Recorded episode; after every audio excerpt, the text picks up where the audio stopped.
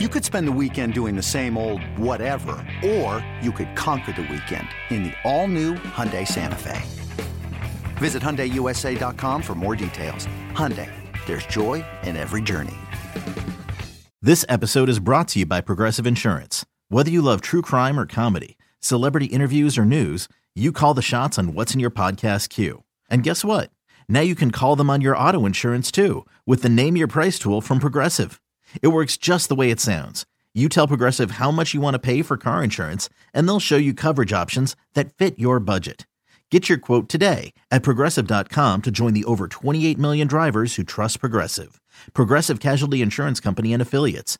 Price and coverage match limited by state law. From the creators of Wagertainment. We bring you none of the hot take BS. We bring you bets. We bring you sports. I don't care about bragging rights. It just introduces more volatility into the equation. I don't care about victory laps. Stop it, please stop it. Throw the football into the floor.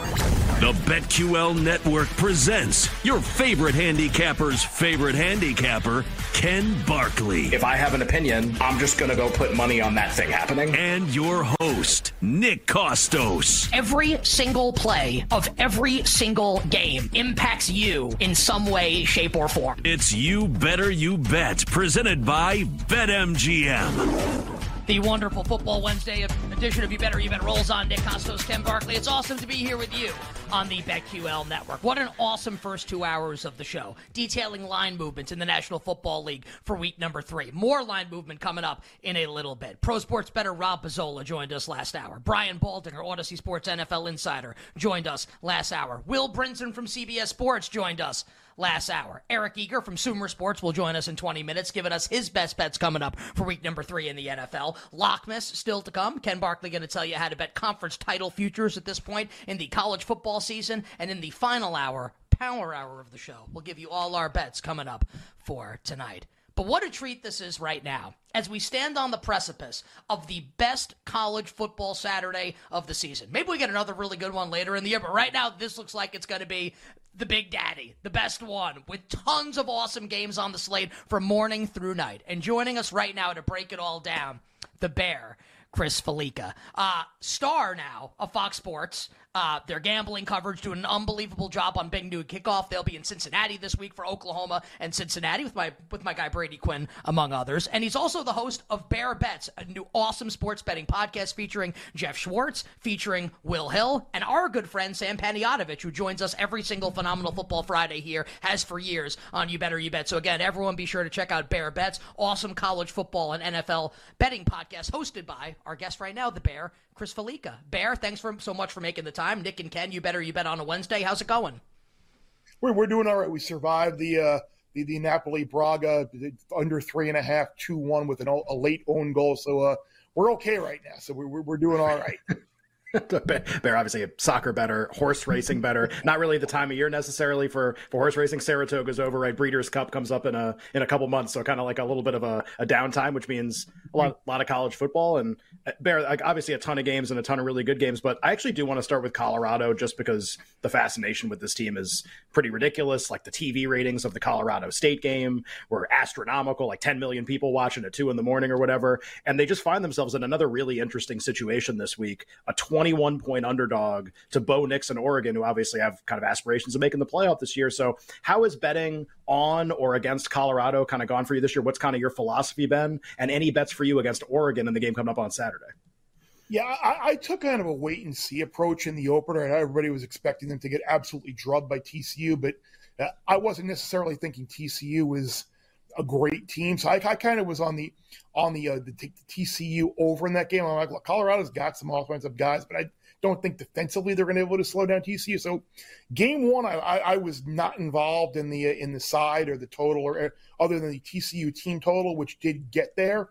Uh, the Nebraska game, I did have Nebraska, and it looked pretty good for the first 25 minutes or so, and very easily could have gone to halftime scoreless. So I lost that, and then last week uh, I did get involved again in the Colorado team total uh, going over, which did get there. So I, am kind of, i have been a, I've been better than most in terms of avoiding the Colorado stinks. I'm going to bet against them every week type of deal. So we've done okay, but I'm I'm curious to see where we are after the next two weeks because uh, they're not going to go to Eugene and win, and I would assume that SC is going to go to, to Boulder and win now, especially without uh, Travis Hunter in the lineup. And, and I think as they continue to suffer injuries, which I think is a given in this sport in college football. The depth is going to be tested.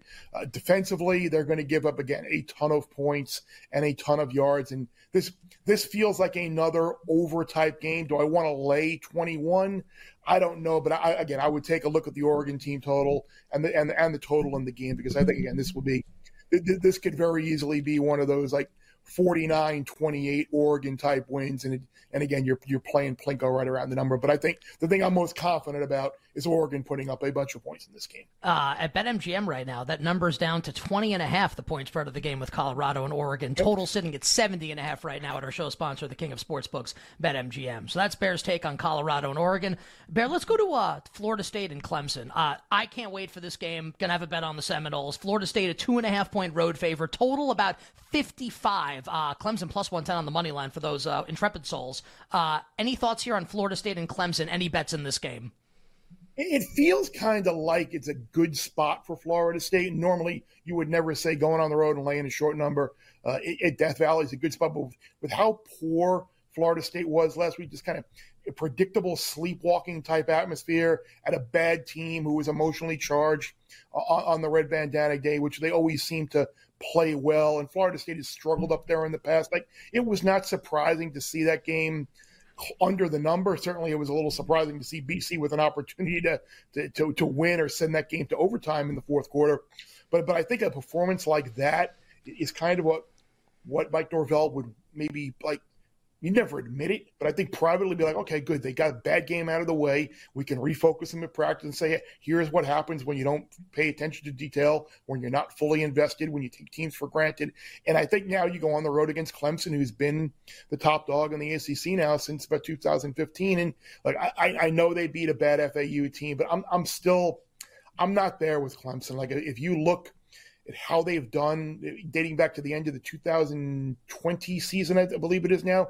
The last 10 games that they have played against teams that either finished the year ranked or or ranked in the case of Duke right now, they're two and eight in those games. So there's clearly something missing with Clemson. I worry about that offensive line against Verse and that Florida State front, and can they match Florida State point for point? I'm not so sure. And yeah, Clemson is think a little bit better than what we saw in the Duke game. But at the same time, I think Florida State, with the way they've used the transfer portal to replenish the, the wide receiver corps and a bunch of holes on that on that team, uh, I'm with I'm I'm I'm, I'm with you, Nick. I, I, would I'd lay the points here with, with, with the Noles, and if you don't want to avoid laying the points and just kind of buy yourself the two and a half points of insurance, you could probably just play the uh, play the money line as well and take the points right out of it. Bear, I'm curious because if, if we play this out and, and we have Florida State winning this game, obviously they already beat LSU in week one. Those are probably the two toughest games on their schedule. You know, you got the rivalry games. Miami and Florida are always going to be a little tricky, but kind of look at the rest of the schedule. If they get past this game, you go, man, this, this team could put up like a big, big record this year. You know, it, we always want to be careful about putting all the four teams in the playoff. You know, the first month of the season, things can kind of go crazy, but do you see Florida State as a likely playoff team? Do you see them as a, a potential national champion? I mean, that's kind of seems like if you haven't beaten Clemson, that that's kind of in play for them. That's a great thing about about this season. I was kicking this around the other day. Like you could tell me right now, the four playoff teams are Florida State, Washington, Texas, and Penn State, and I'd believe it. You could tell me the four playoff teams were USC, Notre Dame, uh, Michigan, and, and whomever, and I'd believe it. Like, like the, the, it's it's it's awesome that we finally, for the first time in the playoff era, don't have a clear favorite. Like, oh, is Georgia, Georgia is the favorite, and they'll probably get things figured out. But they they certainly looked like they had some holes in, in that first half last week against South Carolina. But you but you're right. I, I think with Florida State, the key will be not picking up that second loss where pick up if you pick up a loss in the regular season, you've got to obviously win the ACC title game. But if you get to the ACC title game and you're undefeated, maybe you lose a rematch with Clemson or you lose a rematch with Florida State, uh, there's a little bit of leeway there where things maybe work out. Maybe you still get into the playoff because you can say, hey. We played LSU in, in the one of the tougher non-conference games of the year. We went to Clemson and win. We we beat Miami in the regular, whatever the circumstance is, and I think we still think they would have a uh, a legit case. But but yeah, I, I do think Uh, Florida State is a team that I would certainly be looking at playing right now in the uh, national title odds. I, I, think they're right around what, 14, 14 to one or somewhere around there. Was, I think at last check or twelve to one was was, was I think what they were at, at last look. But uh, certainly, I, I, think if you played them maybe this week to win the ACC, and they happen to go to Clemson and win, you're going to see a significant leap in that price. And then probably you're looking at a, at a position where if they get to the ACC title game, you could play some uh, play something back on the dog in that game and lock in a profit.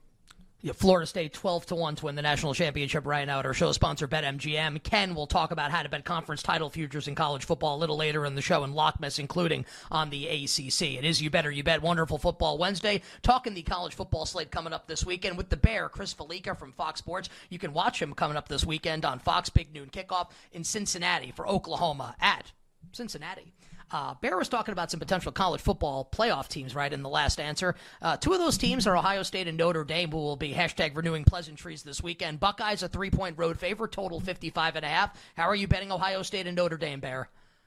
I don't have a play on this right now. I'm just going to kind of wait and see how this thing goes the, the rest of the week. But I, I don't know how what, what your your listeners and your guests have kind of said, but it seems to me like everybody so far this week is love Notre Dame plus the points. And I, and I always tend to be a little cautious and hesitant and uh, getting on board with these, these underdogs that I kind of jokingly call the dogs of fleas because everybody seems to like them. And, and look, I think we do have our questions about Ohio State, and certainly the offensive line has struggled at times, but defensively, I think they're light years ahead of where they have been in the last couple of years.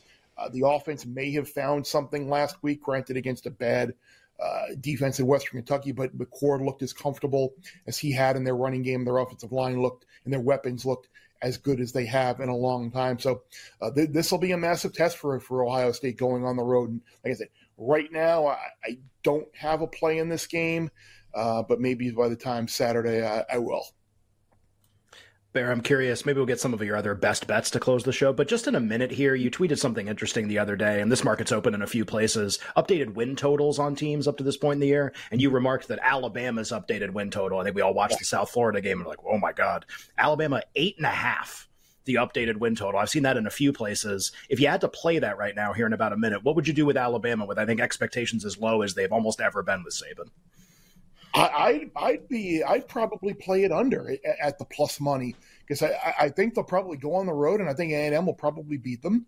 Uh, I think the LSU game will be a problem and that's three right there. And then you're looking for one more loss, i obviously from one of the Mississippi schools this week. Uh, road game at Kentucky, a game at Auburn at the end of the year, and maybe maybe you're in a, in a spot at the end of the year where you can just play play Bama money line on on the road at Auburn if need be. But I would lean towards the under right now, uh, just because I think the quarterback position is a problem. Milroe is probably the best guy to put under center, and he has a throwing. He, he isn't necessarily a great thrower. Their best chance of winning games are just him using his legs and getting behind that running game. But boy, they they did not look like the same team last week that we're used to seeing.